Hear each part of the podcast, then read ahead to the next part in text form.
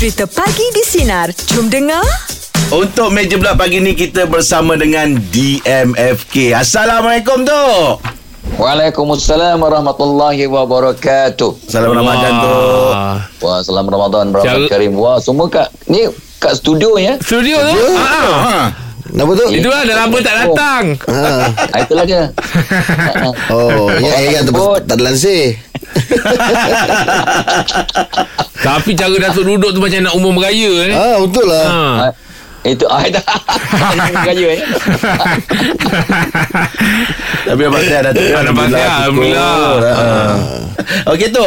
Untuk meja pagi ni tu topik kita berkaitan dengan risau dengan rezeki lah tu. Hmm. Di mana kita tahu bulan Ramadan ni ramai orang yang belum-belum nak buat kebaikan especially orang yang untuk bersedekah kan tu. Ramai orang bersedekah. Tetapi ada juga segelintir orang- manusia dalam hati dia masih ada kegusaran lagi. Risau lagi. Ini sekarang kalau bagi sedekah ni kan takut duit tak cukup pula. Tak cukup pakai. Hmm. Tapi kenapa ah, da- dalam hati kita masih ada lagi perasaan macam itu tu? Yalah ini satu soalan yang penting lah sebab kita ni kadang-kadang ber- bertindak ikut pakai logik kita ikut Mm-mm. fakta yang kita pakai logik lah ya kan aku punya bajet ni ngam-ngam aja ngam-ngam jadi kalau aku sedekahkan nanti lari bajet Mm. padahal ah, ni dia padahal Nabi bersabda ya tidak akan berkurang rezeki orang yang bersedekah kecuali bertambah bertambah bertambah tiga kali Nabi ulang Tiga kali Nabi ulang ya. Barang siapa yang bersedekah tidak akan miskin kecuali bertambah, bertambah, bertambah. Ah, Itu sebabnya pengalaman saya sendiri, pengalaman Tok Abah sendiri ya. Dulu satu hari kita Tok Abah bagi apa nama ke office. Jadi orang rumah kata ni ada orang nak minta derma untuk apa ni urus jenazah. Dia kurang RM300. Hmm. Hantar jenazah outstation dia kata tak apa. Dalam poket kod saya tu ada 300 ya, bagilah kat orang ni. So Tok Mak ya my wife bagi je 300 tu. Petang tu masa Tok Abah nak balik kerja PA terus bagi tahu Tok ni ada orang bayar cek Tok saya pun tengok siapa ni? Tak tahu ada orang bayar hutang dia kata hutang untuk dah 15 tahun. Dia kata baru ni dia nak bayar. Baru dia ada rezeki. Oh. saya tengok cek tu RM3,000 RM3,000 Yang kita sedekah pagi tadi 300. 300 Ha. Allah bagi balik 10 kali ganda Benar sabda Nabi pada Ali Wahai Ali Kalau kau bagi satu dengan ikhlas Dengan ikhlas Allah akan bagi balik 10 kali ganda So mana mungkin Orang yang bersedekah akan jatuh papa atau miskin Hmm. ataupun kekurangan bajet. Kalau kita, kalau kita yakin, Hmm. tapi kita pakai logik. Aku ngam-ngam aja untuk buka untuk sekian-sekian ngam-ngam. Jadi kalau aku bagi ah, susah. Ah, itu itu sebabnya kadang-kadang taubat banyak lagi contoh ya. Saya Hmm. banyak lagi contoh bagaimana dengan kita bersedekah dengan ikhlas Allah akan bagi pulangan dahsyat bukannya 10 kali ganda, beribu-ribu kali ganda pun ada. Insya-Allah kita akan bincang nanti. Hmm. Sebab tu yakin tu penting tu eh Yakin tu eh Betul. Hmm. Betul. Yakin. Yakin ya. Ah, bukan bukan Ainul yakin. Aku tengok aku yakin. Hakul yakin. Hakul Kita yakin, Allah Walaupun Akbar. kita tak nampak kat mata, tak pakai logik Yep. ya, tapi kita ada magic ataupun uh, keajaiban dalam sedekah sebenarnya. Hmm, sebab yakin tu dia dah pergi ke bab akidah juga tu tu eh. Wah, Ustaz Jeb lebat lah. Dia lain macam tu orang. Dalam muka-muka syurga. Cakap Amin. Amin. Amin. Ya Allah, syukur Alhamdulillah. Jadi dah lang-lang duduk macam itu tu bila raya tu? Okey untuk meja bulan hari, Baru 4 hari sibuk raya. Lagu raya pun tak boleh. Biar tak biar tu eh. Yalah tu. Dah sebab cara duduk kat kursi tu memang macam nak umum betul lah. Betul lah. Meja pula kita masih lagi bersama dengan DMFK dan topik kita pagi ni risau dengan rezeki. Okey tu berbalik dengan macam uh, Datuk cakap tadi uh, apa Jeb cakap pasal yakin tadi Datuk kan. Okey. Um, kalau kita bagi sedekah lepas tu kan uh, kita dapat uh, berlipat kali ganda balik kan. Jadi Ganjaran dia. Uh, ganjaran dia tu tu. Jadi kadang-kadang dekat hati ni tu dia dia tak yakin. Jadi macam mana tu kita nak tawakalkan diri kita istiqomah pada diri kita untuk yakin kepada janji-janji Allah SWT ni. Wow, itu soalan penting tu. Itu soalan I think baik sikit daripada soalan Jeb tadi sebenarnya. Tu saya belum bagi soalan. Tadi pun dia juga. so itu sebenarnya di samping hakul yakin, kita kena ingat ya bahawa sebenarnya apa nama segala-galanya bermula daripada kalbu. Kenapa kita berpuasa? Mm-hmm. Kita berpuasa untuk memperkasakan ketakwaan. Bukan tak ada lain sebab kita berpuasa ni mm-hmm. untuk membina takwa dan takwa itu terletak di hati yang bersih. Maka bila kita bersedekah kita mudah untuk yakin bahawa Allah akan berikan ganjaran yang yang hebat, yang pulangan yang dari punca yang tak disangka-sangka. Itu semua akan berlaku bila kita ikhlas. Ikhlas itu bukan dalam kepala, ikhlas itu bukan dalam mulut cakap. Ikhlas itu daripada kalbu. Hati kita lillahi ta'ala. Kisah yeah. yang yang kita baru dengar viral. Ustaz Zul Ramli cerita bagaimana ada seorang tu dia dia usahawan. Mm-hmm. Dia baru BBNU lah. So dia ada cuma 17,000 dalam simpanannya untuk bayar Uh, kata tu insurans kalau dia dapat projek. Bila dia pergi ke masjid apa nama AJK masjid kata kita kurangan 17,000 untuk tukar kapet yang sangat lusuh untuk orang mudah untuk sembahyang ya untuk berterawihnya kesian ya. Mm-hmm. dia pun fikir aku ada 17,000 masjid kurang 17,000 tapi kalau aku bagi 17,000 ni aku kalau dapat projek aku tak boleh bayar dia punya insurans habis aku ni tapi dia dia bertawakal. Dia kata tak apalah ya aku yakin Allah akan gantikan dengan caranya tu dia pun yakin dia pun berdia dia selepas kita berbincang isteri dia berikan 17 ribu ya tak lama kemudian dia dapat satu projek nilainya 17 juta Allah Ah, itu sebenarnya kata bukan 10 kali ganda. Ha-ha. Yang Tok Abah punya kes tadi 10 kali ganda. Tu dah Ha-ha. bersyukur sangat. Ni daripada 17 ribu pergi ke 17 juta. Tu berapa ribu kali ganda. Allah. Ah, bila kita bersedekah Allah akan bagi pulangan yang Allah saja yang tahu. Hmm. Ha, tetapi jangan fikir tentang Ganjaran. apa ni, mati, mati, ganjaran duit saja. Hmm. Bila kita sedekah ya ha, sedekah juga menyembuhkan penyakit. Penyakit ni mungkin fizikal, mental, psychological ataupun penyakit macam-macam lah. Hmm. Ya, ha, penyakit iri hati, penyakit kanser, penyakit. Ha. Jadi ini, ini ini terbukti. Ya, Ali kan dia belikan sebiji delima yang akhirnya kita tahu ceritanya kan kat tengah jalan dia bagi kat orang tua yang yang dah kelaparan tiga hari tak makan. Delima tu bagi je kat orang tua ni Fatimah yang kat rumah yang sedang sakit Allah sembuhkan penyakitnya. Allah Asbab Akbar. Ali bersedekah. Ha, jadi bila balik ada tak buah yang saya idamkan tadi sebab dia sakit Ali kata aku dah beli dah tapi aku bagi kat orang tua yang dah tiga hari tak makan ha, Fatimah Allah bukan Akbar. macam isteri Jeb bukan macam isteri Rahim bukan macam isteri saya Hmm. ha, mungkin macam isteri Angah kita tak tahu ya, ha, dia terus tak mengamuk dia tak mengamuk langsung dia kata apa yang abang buat sangat sangat baik Masih lagi bersama dengan DMFK dan topik kita pagi ni ialah risau dengan rezeki. Ah, itulah tu. Hmm. Tadi dah, dah dah dapat dengar Datuk cakap tentang dia punya ganjaran-ganjaran, fadilat-fadilat dia bila kita bersedekah. Kan? Memang dahsyat lah. Tapi ada tak tu apa ni perkara-perkara yang membuatkan kita uh, bila bersedekah kita uh, tak dapat pun ganjaran-ganjaran yang yang yang dah dijanjikan tu. oh, ini soalan dari mana-mana kau dapat ni Jeb ni soalan sangat bagus Jeb Bit Angah tadi. ni, ni, ni dari internet ke tak lah sebab uh, kita kita tak tak tahu amalan-amalan apa yang buatkan kalau kita bersedekah tu tapi rupanya dia dia jadi sia-sia je. Mm-hmm. Ha, itu sebabnya ramai ulama pesan. Ada seorang Ustaz Kazim pun pernah ditanya Ustaz kalau kita bersedekah tapi kita uh, terus ambil gambar kita bubuh post pula, pula kat YouTube ataupun kat internet macam mana Ustaz? Ha, tengok niat. Kalau niatnya untuk berbangga-bangga kosong. Ha, itu yang tadi soalan Jab tadi Hmm. hmm. Kosonglah pahalanya. Tetapi kalau niatnya untuk menggalakkan orang lain Untuk sama-sama bersedekah Sama-sama menderma ya Untuk galakkan orang lain yang kadang tak nampak Macam Jab ni ya Bukan main banyak aset dia. Yang dia boleh sedekah tu yalah. Ah, Rahim jangan cakap lah. Ha, So Tak ada. Jadi kadang-kadang terlupa. Ha, Jadi kalau kita niatnya Apa nama Lillahi ta'ala Memang akan Dapatlah ganjaran kita sebut tadi.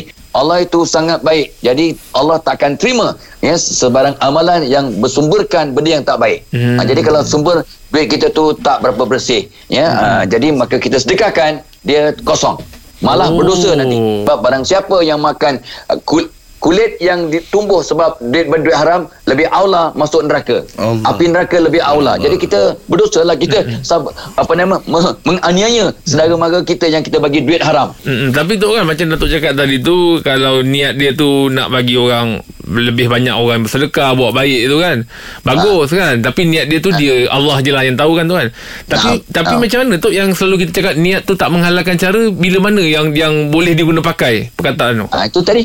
Niat niat amalan cara tadi lah macam Robin Hood tadi. oh dia nak sedekah. Ah, tapi niat dia baik tapi caranya lah dengan Salah. haram. Ah, faham faham faham Kita masih lagi bersama dengan DMFK dan topik kita risau dengan rezeki. Okey Datuk. Ah, soalan saya Datuk eh. Saya nak ambil soalan orang power tak, tak boleh tu. Try, Saya ter, saya punya soalan power tu. Saya cuma tanya tu, uh, ada orang tu tu walaupun dia ni uh, berpaling daripada jalan Allah, tapi rezeki dia tetap boleh melempah. Kenapa tu? Itu soalan hebat tu. Ah, hebat Serius tu. lah tu. Dengan dengan Jack punya tadi. Tu, tu. Bulan puasa ni tu cakap jujur. jangan jangan ambil hati. Jangan ambil hati lah. ya, itu sebabnya apa nama Nabi pernah bersabda satu satu pesanan based on this question berdasarkan pada soalan Rahim ni. Iaitu barang siapa yang Allah berikan apa nama nikmat yang melimpah ruah walhal dia bermaksiat dia buat dosa dia berpaling jalan Allah tu ketahuilah dia telah diistidrajkan oleh Allah. Bukannya rahmat istidraj. Hmm. bukannya rahim. So, so itu sebenarnya macam mana kita nak tahu istidraj? Istidraj ialah makin kaya makin kedekut makin kaya makin kurang Sombong. ajar pada Allah ya makin kaya makin sombong makin kaya makin buat dosa istidraj hmm. kalau rahmat makin kaya mudah sedekah makin kaya mudah belanja hmm. ya adalah nanti yang tiga orang ni nak belanja saya nanti ya itu tandanya InsyaAllah tu. rahmat lah tu tapi kalau you all dah kaya macam ni pun tak juga Kedekut eh, juga. belanja kat Tok Abah ni nampak sangat takut-takut istidraj Oh. Ah, so, Tu saya pernah dengar ceramah tu uh, Firaun. Padahal uh, dia sampai cakap dia tu Tuhan tu kan. Tapi Ya, Allah bagi kekayaan pada dia tu kan. Sedangkan uh, Nabi Muhammad kekasih Allah tapi diuji dengan kesusahan tu kan. Ya ya Ah, jadi bila saya ambil iktibar daripada tu betul lah ujian ujian uh, senang ni lagi bahaya sebenarnya tu eh daripada ujian susah. Betul, hmm. sangat betul. Ha, itu that, that mean awak tak tidur masa ceramah tadi. Ya, memang betul. Kalau dia tidur memang tak dapat. Sebab tu- dia punya ya, mat- isi-isi begini. Sebab tu Ah. uh, saya pernah saya pernah dengar orang-orang cakap lah dia kata eh biar diuji dengan susah kita masih ingat Allah lagi. Tapi bila uji dengan kesenangan kita dah terasa macam semuanya semuanya kita lah kita semuanya ada harta lengkap apa semua kan. Kita mudah lara. Orang bijak sana, orang lain terantuk, dia tengadah. Orang lain aksiden, dia yang. Oh. Orang lain apa nama susah, apa ni dapat bencana, dia yang insaf. Uh-uh. Dia berubah. Allah itu orang bijak sana. Akbar. Ha, saya nak minta tiga orang DJ handsome, ag- bukan handsome, agak-agak handsome ni, ya. Ha, jom kita masuk golongan yang bijaksana. Ya. Orang lain yang susah, Allah yang uji, kita yang insaf. Oh kelas lah jawapan Datuk betul lah. Mak, maknanya tu kalau salah kalau tak, saya salah betul betulkan lah ya. Maknanya uh, rezeki tu bukan saja ganjaran tapi ujian juga merupakan satu rezeki uh, Datuk eh. Ah, Uish, wah, ini tinggi. Ini Ini kelas, ini Tak kelas. agak lah betul ke? Dah Oh, juga. eh. Rahim. Borak Jalapan kita masih lagi bersama dengan DMFK dan topik kita risau dengan rezeki. Tok, Ya saya. uh, mungkin uh, sebelum kita habis Tok set ni Tok, Datuk boleh boleh, uh, boleh buat kesimpulan tentang uh, topik kita ni Tok risau dengan rezeki ni Tok. Baik, so sebenarnya kita jangan risau ya. Sebab rezeki itu Allah yang berikan. Ya. Kita kena ingat, Allah yang limpah ruahkan rezeki kita. Kita ni kena kutip rezeki itu dengan cara yang betul. Ah, tu teman kadang-kadang kita terlepas pandang, aku ni kena nak cari rezeki ni. Tak. Rezeki Allah dah kasih. Mm-mm. Tapi kita kena kutip dengan cara yang betul. Ah, ha, macam you all ni. Ya rezeki dah Allah limpahkan tapi you kena kutip artinya kerja dengan buat kerja yang terbaik. Ah, dan itulah dia. Dengan doakan majikan. Saya harap tiga-tiga DJ yang hebat ni Hmm. tolong doakan dia punya majikan, doakan bos ya. Doakan kawan-kawan sekerja termasuk Zurin kat luar tu. Hmm. Doakan pendengar. Saya dah pesan dulu. Ya. Saya tak tahu you masih dengarkan doakan pendengar atau tidak. Betul lah. Doakan pendengar. Hmm. Tanpa pendengar you all tak ada tak ada apa-apa. Yelah betul lah tu. Betul tak betul? Betul betul. Ah, ah, itu sebabnya. So kita kena ingat bahawa rezeki itu Allah yang beri, kita kena kutip dengan cara dan tolong sediakan diri kita. So kita sebab kita tak dapat apa yang kita mahu, tapi Allah akan beri kat kita apa yang kita perlu dan apa yang baik untuk kita dan apa yang kita layak dapat. InsyaAllah rezeki kita akan melempar ruah. InsyaAllah. InsyaAllah oh, Kalau boleh saya tambah sikit tadi Datuk cakap kan Boleh. Kalau kita tak ada pendengar tu Kita ni tak ada apa-apa pun Ah, betul. Ya. ha, saya, saya tambah sikit Kalau kita tak ada pendengar tu Kita tak ada caller Tak ada pemanggil Okey tu. Tok, dengannya ada program di uh, bulan Ramadan ni Tok ya? Ah. Oh yes ya kita ada satu program yang terdekat ialah program untuk membentuk keluarga bahagia secara magical. Oh. Bagaimana nak bentuk keluarga bahagia yang secara yang magic lah Mm-mm. ya. Uh, bagaimana nak jadikan suami isteri yang hebat cemerlang dan apa ni membina anak-anak jadi anak yang soleh soleha dengan asbab Ramadan. Tu apa ya? So, saya akan buat program tu pada 24 hari bulan 4 ni Hmm. insyaallah uh, secara webinar pukul 10 pagi sampai 12 tengah-tengah hari. Banyak benda tip-tip yang kita akan bagilah ya. Kalau bukan kita berubah dalam bulan Ramadan bila lagi? Dan syaitan sedang dirantai. Jadi kalau tak berubah Ramadan, takut-takut kita tak boleh berubah pada masa lain ya. Nah. Hmm. Itu macam mana untuk tu cara penyertaan tu? Ah, untuk pendaftaran program ya mem- membentuk keluarga bahagia yang magical, hubungi Nazrin ya, kita punya staff Cikgu Nazrin 019 416 9950 ya. Cikgu Nazrin 019 416 9950 019 416 9950 Masya-Allah. Oh, Okey, cantik. Borak Jalapan pagi ni kita nak ber, buat perkongsian tentang uh, hari ni kan merupakan hari suara sedunia, okey? Oh, okey. Ah, hari suara sedunia. Ha. Dari pagi ni kita akan bersama dengan uh, Joji Hussein. Uh, Joji Hussein ni dia merupakan uh, suara mini mouse Malaysia. Oh. Oh, ah, suara mini mouse Malaysia. Ha, nah, jadi pagi ni kita bersama dengan uh, Joji Hussein. Assalamualaikum Joji. Waalaikumsalam. Oh, ya awal-awal pun dah macam suara minimal. Dia masuk Salam dia. Ramadan. Sehat ya Kak Joji ya? Sihat-sihat. Alhamdulillah. Minnie Mouse ke Mickey Mouse? Mini. Mini lah. Miki pun boleh lah. Oh, Mickey pun boleh, Minnie pun boleh Jalan lah. sekali lah. Ah. Nak tanya Kak Joji lah. Kak Joji buat suara animasi ni dah berapa lama dah? Lebih kurang 20 tahun. Uish, Eh, lama. eh, Lamanya Pernah tak terlupa nak nak nak bersuara dengan suara sendiri Sebab selalu Pernah masa saya start dengan uh, dubbing untuk kartun kan. Ah. Uh, masa saya baru start tu memang uh, saya buat banyak series. Mm-mm. So kadang-kadang kita terikut suara watak tu. Hmm, itulah. Eh, kalau 20 tahun maknanya masuk lah ya. Kau kira pendapatan orang tu buat apa Nak tanya Kak Joji selain daripada suara Mouse ada tak suara-suara anim, animasi lain yang uh, suara uh, gunakan suara Kak? Kalau tempatan uh, kurang sikit sebab tak ada karakter yang Sesuai. sesuai. Ah. Uh, tapi kebanyakannya buat untuk ahli suara um, channel Disney dengan Cartoon Network dengan Nickelodeon dulu-dululah. Oh, company-company Oh. besar tu. Sekarang dah kurang cuma saya uh, saya kekalkan uh, karakter Minnie Mouse tu sahaja. Okey. Macam mana awal-awal tu boleh tahu eh ada bakat boleh buat-buat suara macam tu? Sebab saya memang dari kecil sukakan uh, benda-benda gini. Hiburan semua memang saya suka. Mm-mm. So saya suka kecil-kecil tu saya suka berlakon depan cermin. Dan kebetulan bila dah dah habis belajar semua saya bekerja di sebuah syarikat TV. Hmm. So situ kira saya punya batu loncatan. Kebetulan bila orang tak yang kita ada bakat tu kita teruskanlah benda tu. Oh, okey. 20 tahun lama satu masa Yalah. yang lama tu Im, 20 tahun tu. Ya. Lah Hmm. Kak Joji saya uh, suara uh, Minnie Mouse boleh buat suara Donald Duck ke? Allah, Donald tak susah. Susah Kau nak goyang pipi tu Itulah. Ah, pipi. Oh, Boleh goyang, eh. Ya. okay. Tapi Kak Joji selama 20 tahun tu dah buat suara Minnie Mouse tu kan. Mm-mm. Uh, ada nampak beza tak daripada umur Kak Joji yang yelah sebelum tu Perubahan dengan sekarang dia. perubahan suara tu ada tak?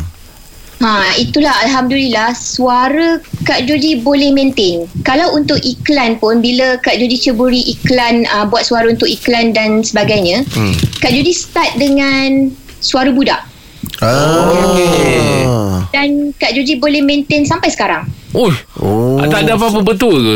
Sebab orang biasanya berubah tu kalau dia umur dah meningkat, kan? Ha. suara mesti berubah. Ha, Mana eh? ha, betul-betul. Cuma tak tahulah rezeki yang Allah bagi kan. Hmm, Uh, dia boleh maintain uh, suara tu jadi kita yang senangnya untuk um, klien yang mencari kalau kalau budak yang betul memang memang best. Saya pun suka kalau budak sebenar yang buat suara tapi susah untuk dapatkan dia orang punya mood. Ah, betul, dia betul. orang- ah, dia orang punya masa tu dia orang sekolah kan. Hmm. So nak nak cari masa dia orang. So bila dia orang tak dapat uh, calon budak, dia orang akan panggil lah Kak Joji. Hmm. Ah, bila, bila dah pandai buat suara minimal tu Ada pernah tikus ajak berkawan dengan apa tak? Ada Okey, Borak Jalapan kita masih lagi bersama dengan Kak Joji Hussein sempena dengan Hari Suara Sedunia. Ha, kenalkan lah Kak Joji Hussein ni buat suara apa? Ah, Suara apa? balik. Karakter uh, Minnie Mouse Ah. Malaysia ya. Dia baru orang tahu kan. Ya. Ha ah. Kak Joji nak tanya Kak Joji sekarang ni industri untuk apa ahli suara ni semua ni besar ke Kak Joji? Lepas tu macam mana permintaan uh, Dari tahun ke tahun Ah, uh, tahun ke tahun. Apa kah? bidang bidang ni memang agak dia khusus lah dia dia khususkan kepada orang yang betul-betul berbakat Hmm. yang memang boleh uh, apa dia kata maknanya dia boleh apa orang suruh buat kita boleh buat dengan Hmm. karakter yang diberi semua tu kan. Memang memang agak khusus. Tapi um, dia ada pelbagai platform so katalah uh, dia tak pergi ke dubbing dia pergi ke suara iklan. Hmm. suara iklan tapi uh, dia boleh juga pergi ke suara macam LRT yang perlukan suara juga.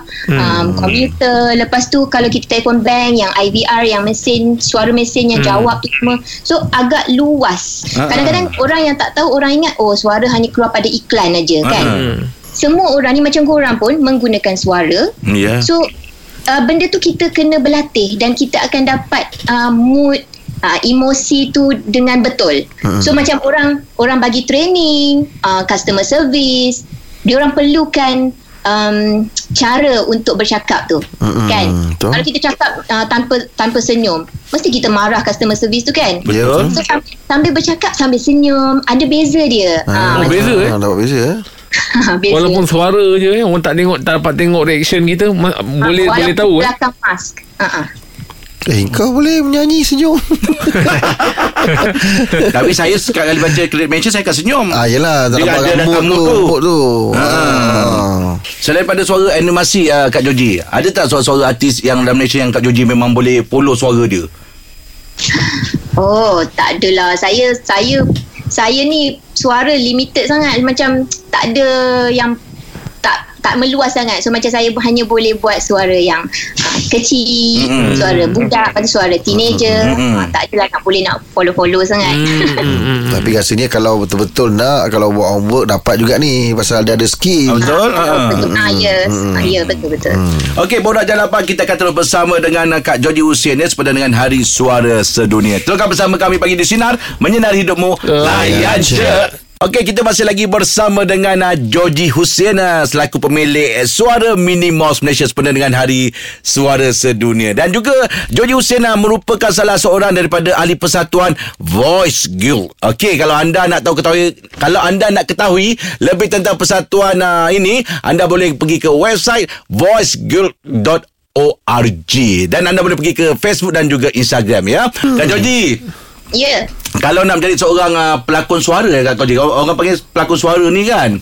Ahli suara Ahli suara Ahli suara lah. Ahli suara eh. Apa yang perlu ada pada diri dia Kak Joji Untuk menjadi seorang uh, ahli suara ni Satu of course kena ada bakat. hmm. Okey uh, lepas tu dia fleksibel dan dia fasih. Kadang-kadang uh, dalam apa jua uh, bahasa yang kita bercakap, kita kena fasih macam kita kena lancar kan. Hmm. So bila keluar bila keluar iklan sesuatu iklan tu bunyi dia sedap.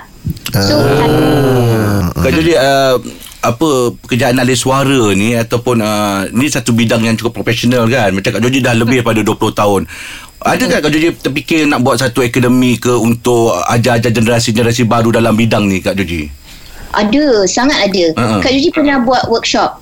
Kira masa tu saya cuba je masa tu buat workshop untuk budak dan juga untuk dewasa. Itu Oh. hanya percubaan lah. uh-uh. uh, seronok tau sebab kita kita jumpa ramai orang yang berbakat. Dia Mm-mm. ada bakat tu. Cuma kita nak kena polish dia. Mm-mm. Ha, kadang-kadang kita geram je. Kadang-kadang kita dengar orang bercakap kan. Kata alamak dia kena kena lenggok dia kena gini lah sikit. Ha, lepas tu dia punya energy tu tak ada. Dynamic dia tak ada. Mm-mm. So kita rasa kita boleh mengajar benda tu. Hmm. Dan bukan, bukan nak mengajar sangat. Kita nak share Yalah uh-uh. kan pengalaman kita kan. Mm-mm. So macam memang seronok memang ada. So InsyaAllah lah tak tahu mana manalah tahu ada rezeki kan. Yalah, InsyaAllah betul. mudah-mudahan Hmm, Belanja sikit Kak Joji Suara minimal Minimas Ah. okay. Hmm, selamat pagi semua. Hai Miki. Oh Terbayang tu Sama ah. Terbayang terus. Nampak. Tu Oi. Sampai ya ya. Oh. Allah Akbar.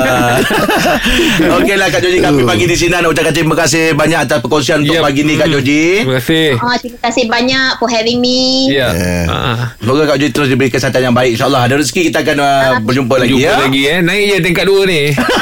Oh boleh jumpa. Ah, Kak Kalau Joji- ni. Kak Joji tingkat 1 Lah Kenal lu punya Okey Kak Joji Salam Ramadan. Terima kasih Kak Joji Dengarkan Pagi di Sinar bersama Jeb, Rahim dan Angah.